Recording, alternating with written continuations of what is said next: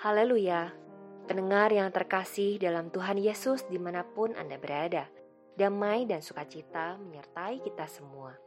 Renungan sauh bagi jiwa yang disajikan gereja Yesus sejati berjudul Waspada terhadap kesombongan. Dalam nama Tuhan Yesus membacakan renungan firman Tuhan. Kecongkakan mendahului kehancuran, dan tinggi hati mendahului kejatuhan. Amsal pasal 16 ayat 18. Siapa yang tidak kenal dengan kapal Titanic? Meski telah tenggelam lebih dari satu abad, kisah tentang Titanic tak pernah usang ditelan waktu. Kapal ini dibuat sekitar tahun 1909 sampai 1911 dan pertama kali berlayar pada tanggal 10 April 1912. Titanic merupakan sebuah kapal yang terbesar karena bisa mengangkut 2.224 penumpang dan termewah di zamannya karena dilengkapi dengan berbagai fasilitas. Para tamu bisa bersantai di arena pemandian atau menghabiskan waktu dengan bermain tenis, berenang, dan berolahraga di gym. Menurut perancangnya, Thomas Andrews, Titanic didesain dengan sangat canggih sehingga tidak mungkin tenggelam. Dengan sombongnya, dia berkata, Tuhan sendiri tidak dapat menenggelamkan kapal ini. Dengan pengalaman lebih dari 40 tahun, tidak ada satupun pelayaran di bawah kendali saya yang pernah gagal di tengah keadaan laut yang menggila sekalipun. Namun, kenyataan berbicara lain. Kapal itu tiba-tiba menabrak gunung es. Peringatan akan adanya gunung es yang telah dikirimkan berkali-kali diabaikan para awak kapal Titanic. Sampai akhirnya tabrakan maut itu tak terelakkan. Kapal raksasa itu terbelah dua sebelum akhirnya benar-benar tenggelam. Pada dini hari, tanggal 15 April 1912, kapal tersebut tenggelam dan lebih dari 1.500 penumpangnya tewas di tempat.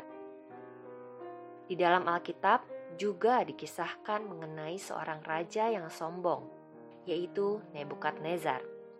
Suatu hari, ketika dia sedang berjalan-jalan di atas istananya, dia begitu mengagumi kemegahan kerajaannya.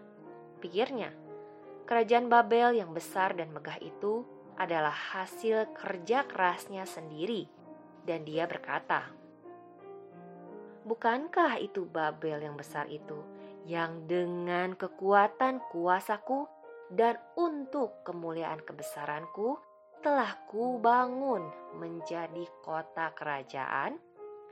Namun, karena kesombongannya itu, dia dihalau dari antara manusia dan makan rumput seperti lembu selama tujuh masa. Daniel pasal 4 ayat 30 sampai 33. Sesungguhnya, kedua tokoh ini, Thomas Andrews dan Raja Nebukadnezar, merupakan orang-orang yang luar biasa. Thomas Andrews berhasil membuat sebuah kapal yang sangat megah dan mewah Raja Nebukadnezar juga telah membangun Babel dan Taman Gantung sebagai salah satu dari tujuh keajaiban dunia zaman kuno. Tetapi mereka lupa bahwa semua yang mereka raih, keahlian, dan kepandaian mereka berasal dari Tuhan. Tuhanlah yang telah memberikan mereka kemampuan untuk membuat hal-hal besar itu. Jadi, mereka sama sekali tidak dapat memegahkan diri. Sebaliknya, mereka perlu bersyukur atas kasih karunia Tuhan. Sayang sekali, kesombongan telah membawa mereka pada kehancuran, bahkan kematian. Hendaknya hal ini dapat menjadi satu pelajaran bagi kita. Jika kita dianugerahi Tuhan secara luar biasa, dengan harta yang melimpah, kepandaian, keahlian, ataupun kesuksesan, janganlah kita memegahkan diri seolah-olah semuanya itu adalah karena pekerjaan dan kehebatan kita. Sebaliknya, hendaknya kita selalu rendah hati, mengucap syukur atas semuanya itu dan menggunakannya untuk memberkati orang lain dan memuliakan Tuhan. Dengan harta, kita bisa membantu mereka yang kekurangan secara materi.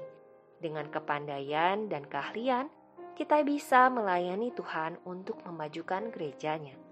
Dengan demikian, kita dapat menjadi saluran berkat bagi orang lain dan memuliakan Tuhan. Tuhan Yesus menyertai kita semua. Amin.